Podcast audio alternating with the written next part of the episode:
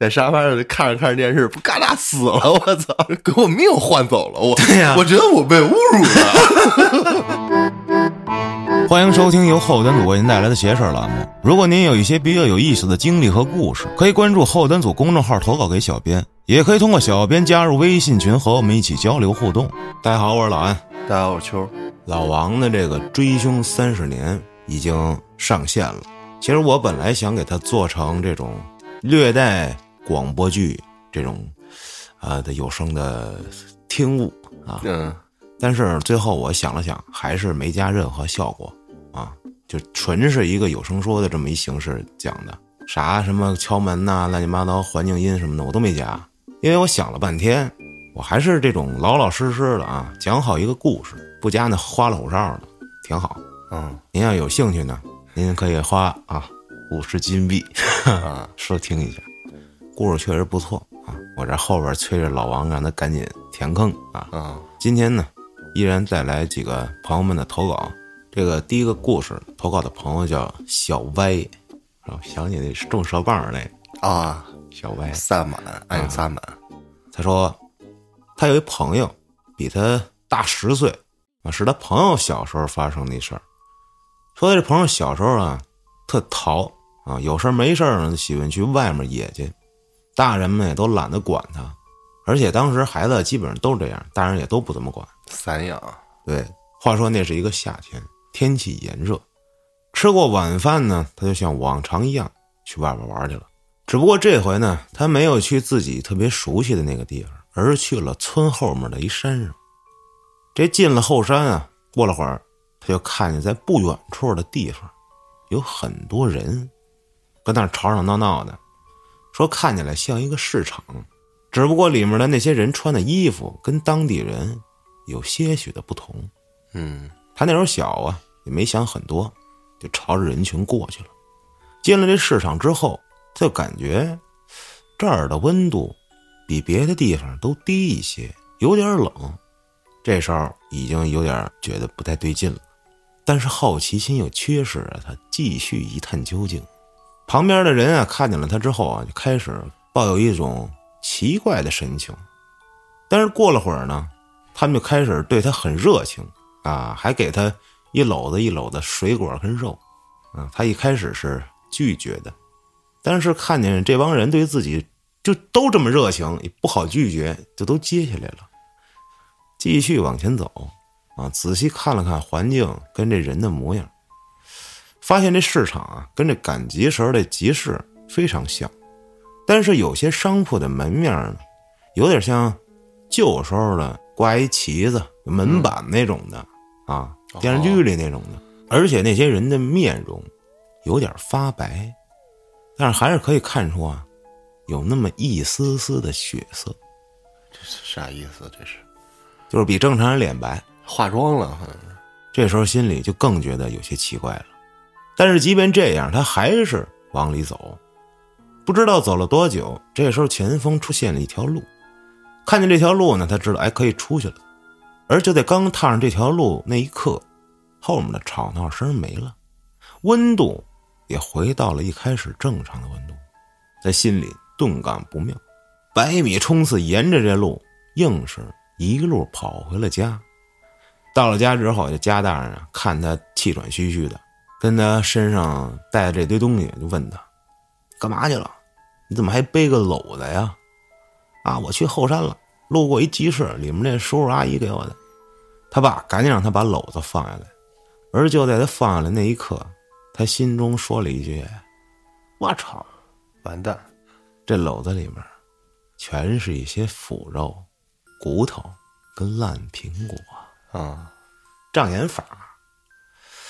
他爸一瞅，立马就揪他进屋里让他睡觉去。他就很奇怪，就问为什么这样。他爸说：“特崽子，你惹事儿了。”说完就出去了。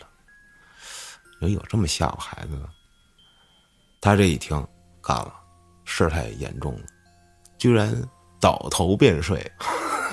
都没往心里去。嗯第二天，他就问他爸到底怎么回事儿。他爸说：“你知道这后山上的是什么吗？这上面都是坟啊，我听的你是从这后山上回来的，我就知道你肯定 见鬼了！哎你睡着的时候啊，我就让你舅去把这些东西都埋后山去了。我呀也去后山口烧钱去了，拿了这别人的东西是要给钱的，这都拿来什么玩意儿还要给钱？烂肉、烂苹果，我操！说以后啊，你就晚上别出门了啊，不然再遇上这些可就不好弄了。谁也救不了你。这个故事就结束了。第二个故事，在陕西玉林有一对夫妻，带着自己一岁的女儿去医院检查。这孩子表面看起来呀，啥毛病都没有，可是这父母就说这孩子老有时候手捂着肚子说疼。拍完这 X 光之后，发现这孩子的肚子里有一根钢钉。我操！医生让孩子把这钢钉排出来，可是排出后没几天，再次拍 X 光，发现肚子里又出现了两根钢钉。替身使者，就这样，长了后排出来，排出来又开始长，反反复复，一共排出来十九颗钉子和几枚缝衣服用的钢针。哇！后来，在孩子排完最后一根钉子的时候，医生决定把孩子跟孩子的父母分开一段时间，一个月啊。在分开的这一个月里，医生每隔三天就给孩子拍一次 X 光。然而每次拍完这 X 光，发现都没有钉子跟钢针，一切正常。给孩子看病的这医生啊，最后报了警。陪护孩子的一个护工告诉警察，这护工啊。说，在孩子隔离的一个月内，他发现孩子的被子旁边有一盒缝衣服用的钢针，在隔离室的窗台上还发现了一枚钉子。护工发现这些东西，这些钉子、钢针的长度跟大小，都跟孩子之前排出来的那一模一样。警察通过对孩子家庭周边走访调查得知，孩子的父母都是老实人。而孩子的父母在外边也没有仇人，最后，凶手是谁，不得而知。没了。嗯，我操！接着第三个故事，这个故事出自《太平广记·志怪故事之冠元英女》。嗯，有历史的《太平广记》啊，这是一本书，里面都是记载这些奇闻异事，民间的嘛？对。跟那些子不语啊什么那些都差不多啊。话说有一位秀才年满二十，迫切的想要娶妻成亲，他托媒婆为自己寻找合适的女子，前前后后这媒婆给这秀才说了十多位姑娘，这秀才都觉得不太满意，都没看上，因为非常着急，又加上屡次相不中满意的姑娘，这秀才呀便找了一位算命先生，算完之后，这个先生说啊。这姻缘这种事儿是要看缘分的。你未来的妻子如今才刚满两岁呀！我操，这让我想起来什么呢？那些找不着媳妇儿的小伙子们啊，正读大学啥的，嗯，老师跟他们说：“你们的女朋友都上幼儿园呢，别着急。”这他妈能是老师说的话吗？我记得那会儿听哪个梗里这么说的。这秀才就问：“哟，那他现在在哪个州县呢？姓什么呀？”这先生说呀，这两岁的女孩在华州城南边，父母以种菜为生，这夫妻俩只有这一位女儿，将来就会成为你的妻子。秀才呢，得知了这女孩的姓氏跟所在地之后，哎，便前往这华州城南边寻找，果然发现了一处菜园，问这菜园的主人的姓氏，哎，竟跟这先生说的一样。秀才又问。啊，那您是否有儿女呢？结果这菜园主人说：“啊，我只有一个女儿，现在正好两岁。”啊，探访之后，秀才很不开心，觉得自己的学识跟这社会地位很高啊，很不错呀。这未来的妻子，居然是种菜人家的闺女，心中颇为不平。一日，趁着女孩的父母外出，秀才偷偷来到女孩的家中。欺骗女孩到自己跟前儿，将一根很长的细针扎进了女孩的头内。完事儿之后，秀才离开了华州城。而后呢，这位秀才考中了科举，当了一位掌管文书的官吏。当官之后啊，这秀才跟当地的一个廉使开始有了接触，因为有公务，经常会在这廉使所在的衙门里办公。这廉使呢，就是一个官名啊。见到这秀才之后啊，觉得啊，这小子行啊，颇有些风采，对这个秀才礼遇有加。二人在谈话中得知秀才并未婚娶，便有意将自己的女儿嫁给他。连使跟秀才说了自己的想法，秀才也是一明白人啊，一下就答应了。不久之后，秀才便与连使的女儿成婚了。连使送了非常丰厚的礼物作为陪嫁，女孩也颇有姿色。深受秀才的喜爱，这时候秀才又想起当年算命先生的话，不禁有些气恼。如今我自己明明跟这官宦之家结了姻缘，怎么可能和那种菜之辈攀上关系呢？哼，一派胡言。嗯，数年之后，每到这天气阴晦的时候，这秀才的妻子便会犯头疼，连续好几年都是这样。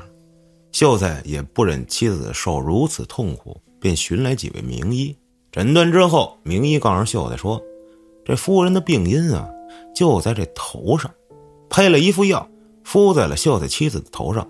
不一会儿，从脑袋里面抽出一根细针，之后，这妻子的头痛症就痊愈了。病是好了，这秀才心中自是欢喜，但是也隐感不安。便偷偷的访问了连史的亲朋好友，询问妻子的来由，这才知道，妻子就是当年那户菜园人家的女儿。当时啊，这女孩虽然被秀才残忍的扎了一根针在头内啊，但是却没有出现其他的事儿，一直都安然无恙。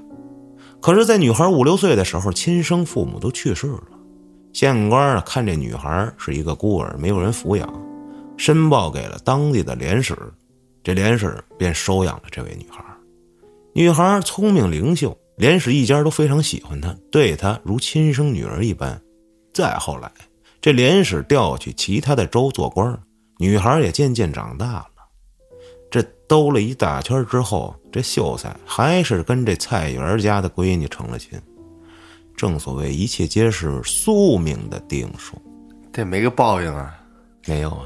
这太不大快人心了，你咋都是爽文呢？绝了！其实就说了一个宿命论，是吗？接下来这位投稿的朋友叫大梦一场的董二千先生，好家伙，嗯，万青的粉丝啊，嗯，他说这是一他医生朋友的故事，啊，他这医生朋友啊，家在安徽一个农村，独子，小的时候啊，经常七灾八难的，家里也没钱带他去大医院。很多次病重之后，他妈就找了村里一个算命师傅给他看。师傅说：“你家孩子上辈子是菩萨身边的童子啊，命太贵了，我的寿命不会长的，十多岁差不多就得收回去了。”妈一听这话，五雷轰顶啊，赶紧问师傅有没有什么方法可以破解。师傅说：“有倒是有，但是呢，这是我师傅教我的，我也从来没试过啊。这方法呢？”找一个和他生辰八字一模一样的孩子，最好身体比他还得差，让这俩孩子换魂儿。如果换成功了，你家孩子就可以拥有对方的寿命。对方死啊，但是不敢保证成功率。如果要换失败了，那你家孩子 GG 啊！你要不要换？嗯，这朋友他老妈一听病急乱投医，居然答应了。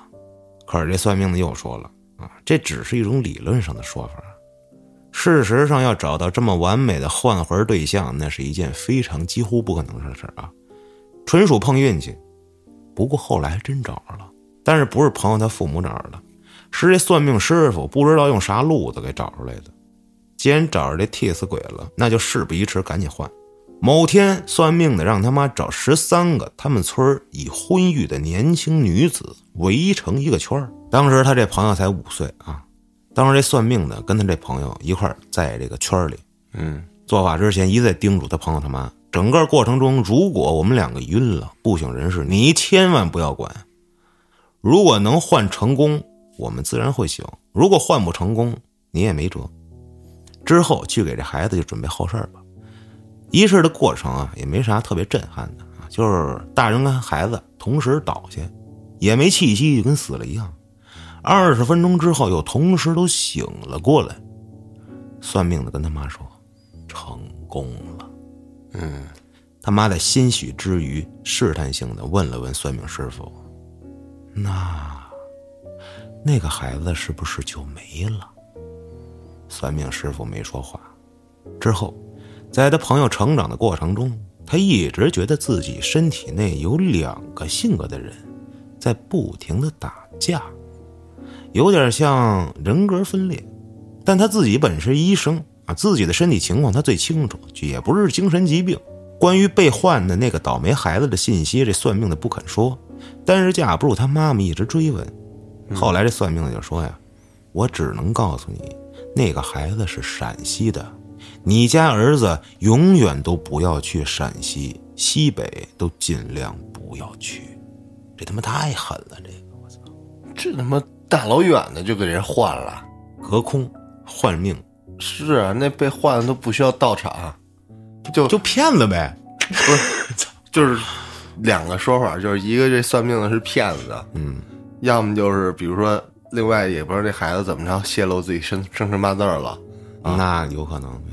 就假如说这是真的，嗯，那等于说我操，咱们自己要保护好自己的生日八字。当然了，他妈哪天在沙发上看着看着电视，不嘎达死了，我操！人就取你身上某样东西，给我命换走了，我。对呀。我觉得我被侮辱了，我操，啊，就那种感觉啊，人就是说少算命嘛，就就是你的生辰八字尽量啊。当然，咱普通人这。就等于说他们家同行串一串，互相卖个八字儿舞那。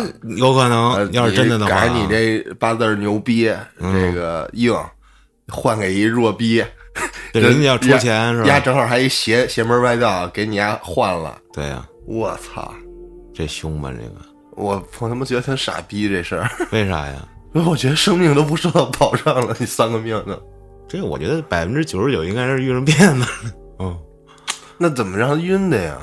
下药呗，啊！我操，嗯，邪了门了都按他那种说法啊，啊！就是你是童子命，你换给一个另一个，你去享受那普通人的命去，但是你不就成那童子命了吗？你就是找观音去了呗，你找观音，你告状呗，我被侮辱了，是吧？哎呦我操！嗯，那童子命还活得短呗？我就没明白的以前柱子啊！不讲过吗？他是叫什么什么战将童子，好家伙，十八岁之前必死，说的。啊，最后家里头给换命了，没给他换命，说是给他把这命格给给抽了他一顿去了，就说给他怎么着，又磕又拜的，反正这那的吧，在老家那边还回去了。啊。但是说他十八岁必遭一次血光之灾，嗯，出去打架让人给砍了嘛，啊，就过去了。牛逼！接下来这个故事啊，投稿的姑娘叫小娜姑娘。嗯话说一八年冬天，单位组织去一个农家乐聚餐。这农家乐啊，位于一个山脚下，这座山叫大黑山。我操！好家伙，有黑熊精，这山上啊有一寺庙，同行的人都上山了，去这寺庙里拜一拜去，捐点香火钱。因为他当天呀、来例假了，觉得我不应该去寺院，嗯就没去。然后中午在农家乐吃完饭就往回走，大家都觉得没尽兴，想晚上再去吃一顿去。他们从单位出发，往这个饭店去约好的那地儿。一行人开了两辆车，他坐这辆车里一共四个人，前面俩男的，后面他跟他一个其他一女同事。他的位置是在后排右边，副驾那边。当车走到一座桥上的时候，忽然间被追尾了，梆的一声，然后他就感觉后脑勺一阵剧痛，而且感觉鼓起了一个包。追尾的他们车是一个女司机，说赶紧去医院看看去。然后他们的同事所有人都来了，送他去了医院。大夫说没啥事儿啊，就撞一包，也不是脑震荡，开了点药跟一吊瓶输了个液。之后她男朋友也过来了啊，一看没啥大事儿，同事们也就都撤了。晚上回到家也没啥异样啊。可是第二天一早就开始不由自主的，她就开始奇奇怪怪的说些胡话。她男朋友说起来上班了，但是她就是不起，就不起。嗯，跟她男朋友大吼大叫，又哭又闹。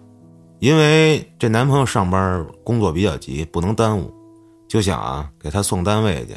好在啊这同事可以照看一下的。这时候她男朋友就给她穿鞋，这小娜啊又哭了。这就很委屈，然后说谢谢他，说还没人对我这么好。哎，这男朋友也惊到了啊。随后就到了单位，都鸡哥们儿，跟你爹谢你妈呢。他的这办公室在二楼，他就背着手上了楼。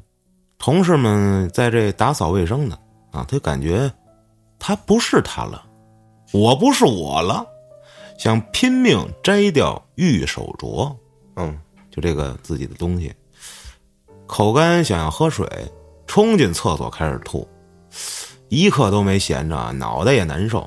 这时候大家都懵了，太阳光开始照了进来，可是呢，他觉得自己特别不想见太阳，非常难受，说感觉上不来气儿，还头晕，钻到经理办公室的角落里，拿门挡着自己，蹲下来才能舒服一点。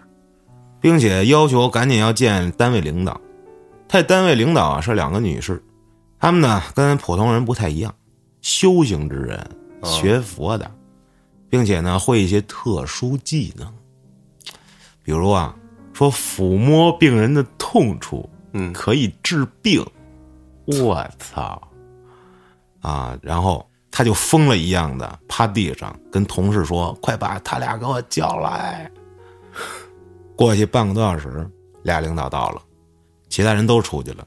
这时候，三个人在经理办公室，他就趴地上不起来。其中一个女领导啊，董姐就拿出一个方形的吊坠，放他面前的茶几上。他都没看清楚是什么啊，这吊坠啊，就开始磕头跪拜，然后就开始泪流不止。那么就开始跟他说话，问他是从哪儿来的，怎么来这儿了。叫什么名字？这小娜就开始指着左前方说：“那边来的，叫周继海，是撞上了。”我的妈呀，这都是他嗯有记忆的事儿。对啊，这俩领导就问说：“你想干什么？”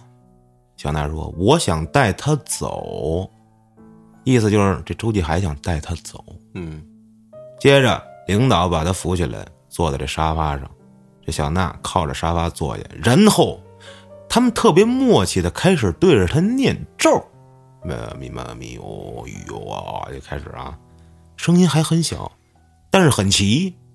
这小娜说听不见念的是什么，然后就感觉自己的身体就控制不了了，左右乱晃，而且速度还越来越快。这时候，二位领导咒语一停，他也停下来了。接着，这俩领导就劝说啊，你要好好修行呀，送他去某寺院。但是呢，这身体里那个人还是执着着要带他走，就不肯去。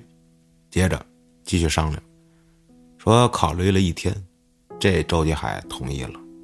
这俩领导就走了。这小娜呢，觉得还是难受，就回家了。怎么回去的，她都记不清了。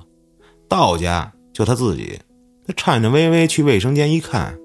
脑门印堂都是黑的，那种上不来气儿的感觉更明显了。他就上床上躺着，还是难受啊，就是那种就快感觉自己要不行了，天旋地转的，呼吸困难。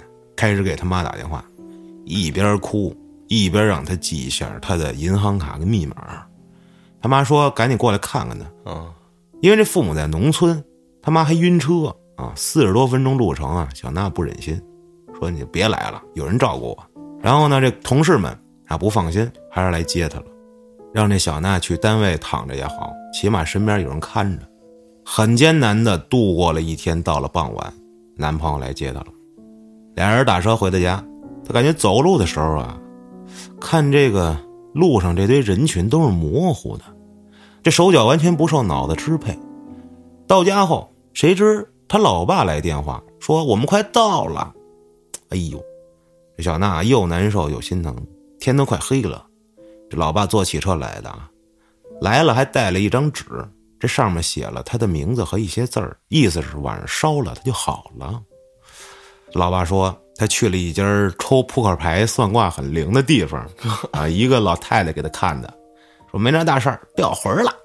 可是白天的这种种迹象都不太相符，哎，实在没辙了。这老爸回家之后，跟他对象决定先不烧这张纸，想用什么呀？用筷子招魂法啊，就是三根筷子浇水立桌子上，就准备让这小娜睡着的时候，他们这么干。但是呢，这小娜完全就是睡不着，就趴被窝里装睡。这时候啊，他们大家很快就开始立筷子喊他名字，说。小娜，小魂儿快回来！然后啪一下，筷子倒了，你算没成功，脑子咯噔一下，吓一跳，心脏扑通扑通狂跳。又过了好一会儿，感觉脑子好像跟这个嘴巴、手脚能同步了啊，就睡着了。第二天早上起来就好多了，去单位，两个女领导也来了，他开始跟他们说：“我这后脑勺疼，有一大包。”其中一个女领导啊，万姐，说：“来，我给你揉揉。”就感觉啊，她那个手啊，就是与众不同，就揉她那包啊，很轻很暖，然后那包就回去了。嗯，我操，妙手神医。说那一天，一会儿是他，一会儿是周继海。是周继海的时候，这俩领导就跟他商量，说带他去寺院修行。最后，这周继海同意了。然后这领导就又走了，随后这肇事女司机来了，跟他谈这个赔偿的事儿。这小娜稀里糊涂的收了一千四百块钱，而且这肇事司机是和保险人员一块来的。就这些钱好像是怎么计算出来的？包含了什么误工费啊、受伤的费用啊？反正之后啊，有一天，这万姐跟董姐来单位，小娜跟他们说：“说我收了一千四百块钱补偿金的事儿。”这万姐就说呀：“这钱不能收，因为啊，收了钱就是宵夜了，就是担心同样的事儿还会发生。”嗯，看到这儿我也没太明白啊，说人家给你钱是人家宵夜了呀，还是他宵夜了呀？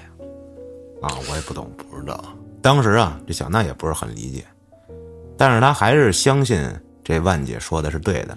然而他也没有把钱退回去。嗯，从那以后，这小娜也开始逐渐的学佛。突然一天很想吃素，以后就再也没吃过肉了。尽管如此，当时他还是稀里糊涂，很多道理也不明白。跟俩领导哎，在这方面沟通有很多，多数呢，这领导回答呀，他也听不明白。嗯，直到多年以后，他开始理解，说，这世上为什么不分好人和坏人？因为一切事儿都是因缘合成。啊，像大家常说，一件事儿想要成功，需要天时地利人和。坏人也许是来渡你的，我操！说只是披了坏人的衣服。一件事儿如果是你必须经受的，那么躲也躲不过。不好好受着，以后还会找来。哦，我他意思就是跟那《西游记》里那个九九八十一难似的。然后他在投稿的最后说：“请相信我，我说的这个道理一定是对的。”行，我信。你这太高深了，我不太懂啊。我理解为就是因果论啊，这个我信。嗯，就是是你的，你躲不掉这个宿命论啊，这我也信。就他这个吃素的这事儿说啊，嗯，最近两位女明星，嗯，对于吃素吃肉，发表了自己的看法。谁呀？你不知道啊？我不知道。我给你讲讲，某张姓女明星，某陶姓女明星说：“咱们人类之所以高级，是因为咱们有的选，动物没得选，他们只能捕猎，嗯，去吃肉。你难道作为一个人类就非吃这口肉不可吗？我提倡大家吃素啊，因为这是我们人类高级的地方，我们可以自己做选择。”后来就招来网友的一顿炮轰，在这件事儿上，吃肉吃素，我就坚持，我他妈今天想吃什么我就吃什么，在我不违反法律跟公序良俗的情况下，我今天高兴了，我切我自己大腿肉，我煎了吃，没毛病啊。我也看到很多人这么说的，给他上了很多高度，那意思说他们好像啊站在社会的这种阶层的算是高层了啊，然后指着下面的人说这个那个。嗯，广大网友们说很实在的话，我他妈不吃肉没劲儿 啊，我干不了活儿，你不用干活儿。嗯，其实这句话呢，你不能说是对还是不对。其实你吃不吃肉跟你有没有劲儿没关系啊。你吃肉补充蛋白质，但是你不吃碳水你会没劲儿啊。四体不勤，五谷不分，你明白什么意思吗？不太明白就是说白了啊，不接地气了。啊，我没明白他为什么要提倡吃素啊。你可以查查这个吃素，马上给你出一大堆这个。嗯我是知道有些素食主义者，他是觉得吃肉残忍，对于动物。各有各的想法，没有问题。对，然后前些年还有是网飞哪个剧是黑镜儿吗？还拍了一个类似于嘲讽素食主义者这么一个小短剧，好像不是黑镜儿，我忘了，应该是一一个短片儿。他们说的那话呀，我也挺烦的。你他妈道德绑架我，我就是因为我是人类，我有选择的权利，我今天才想吃什么吃什么呢？对呀、啊，就是意思我是高级动物，我就是不得不非吃那口肉，然后我就得跟你一块儿吃素，我才高级。你这话还不是这么说？我认为吃素更有益于大家健康，尽量什么少吃肉啊，建议提倡多吃素，这一点毛病都没有，对吧？我初衷是为大家健康他是把自己放的太高了，然后说这个啊，这你肯定好多人接受不了。必须炮轰凭什么站在我的脑袋顶上 嘲讽我呀？就是你他妈一天挣多少啊？你出场活动我挣我一年的钱了就，你装孙子还？啊，对啊，你甭吃了呗，你有选择权利，你甭吃了。植物也有生命都。对你都甭吃了，对呀、你吃点人造的东西，你割肉喂鹰，我操，你就完事儿了。还有那吃狗肉的这个，那就是我看了很多很多这样的视频，就是抢这个肉狗。啊，人说我那正规的，我是这个养殖场里的，没有，没有，就说白了，没有养殖场的，没有养殖场。不应该吧？养殖场的狗怎么来的？街上蹬来的，有很大一部分就是偷和蹬，各种阴暗灰色环节。啊，它这个产业链，我不想多聊，嗨，那不是各个渠道习俗吗？那边习俗。这个为什么劝大家别吃？因为它经过不了检验，它无法合格。